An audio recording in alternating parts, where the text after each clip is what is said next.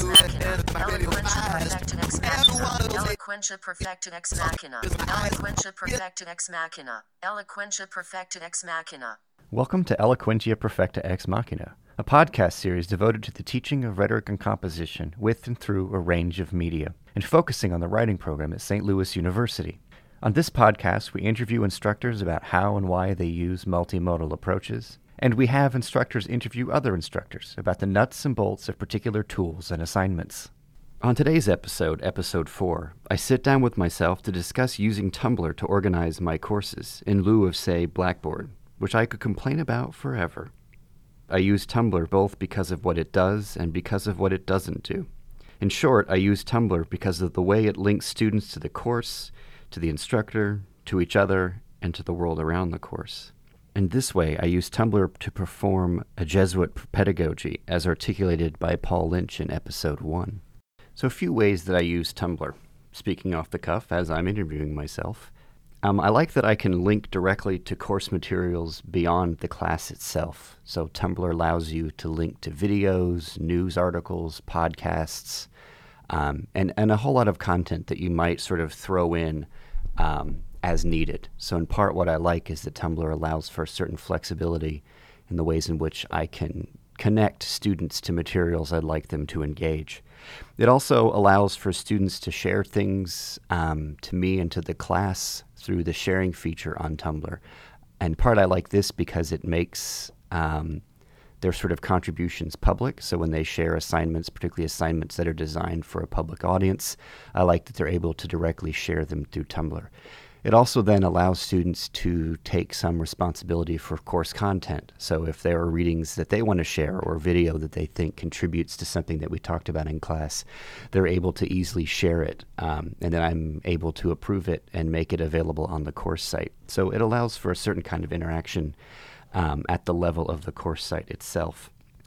Um, it also then, Tumblr has a nice archive function, so I'm able to go back and look over the course of the semester on one page and kind of seeing how the class grew and how it takes shape, which is also useful for me when I subsequently plan um, different or other versions of the course.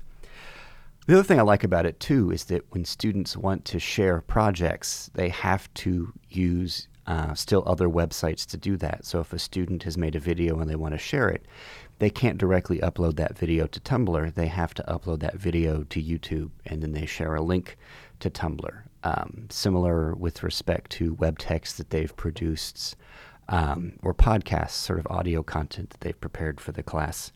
So I like that because, in part, what we're doing in 1900 is a certain practice of literacy, um, particularly with our new media component, um, a kind of media or intellect or in, excuse me, inter, internet literacy. Um, so I like the fact that to engage the course site uh, requires that they also engage a number of other cor- uh, other number sites, um, so that they're able to then share their work. So for me, then I use Tumblr less as a course site, traditionally conceived, right, as a kind of collection point for all the things that they're doing, and I use it more as a clearinghouse for materials that they want to share, either materials that they've produced or materials that they think are relevant, and similar, right, materials that I've produced and materials that I think are relevant. Um, so none of it's really hosted on Tumblr. It's just accessed through Tumblr. And so students then have to negotiate all these other websites as well. So I find, for me at least, um, using Tumblr requires or at least fosters a certain kind of literacy with respect to connectivity, hyperlinks, those sorts of things. Um, so that's in part why I like it. So, in, in that sense, too, full disclosure, it works well with my teaching style. Um, which works partially through accumulation and connection, right? The ability to quickly share a range of course content, as I've mentioned, news articles, images, videos, podcasts. And so rather than having a kind of course laid out from the beginning, my class kind of accumulates over the course of a semester. Um, and that helps me then build the course live in front of the students so they feel like they're not taking part in a kind of already constructed infrastructure, but they're taking part in creating that infrastructure through their activity.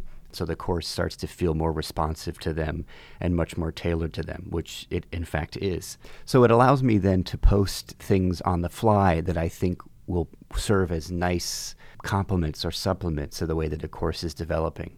Um, and then through the use of tags, which Tumblr makes available, I'm then still able to have a kind of core organization around that, right? So it, it provides for lots of flexibility in what kinds of things I want to include. But through tags allows me to connect it to core course themes or principles that we're working on.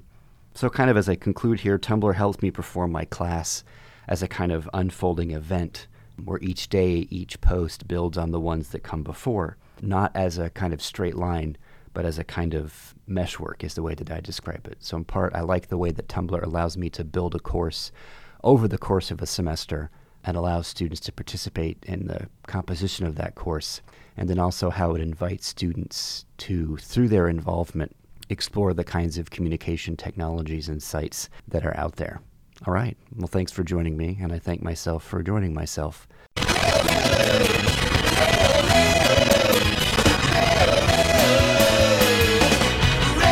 If you'd like to get involved in this podcast series, to share an assignment or tool, or even to pitch an interview, please contact me, Nathaniel Rivers, at nathaniel.rivers at slu.edu.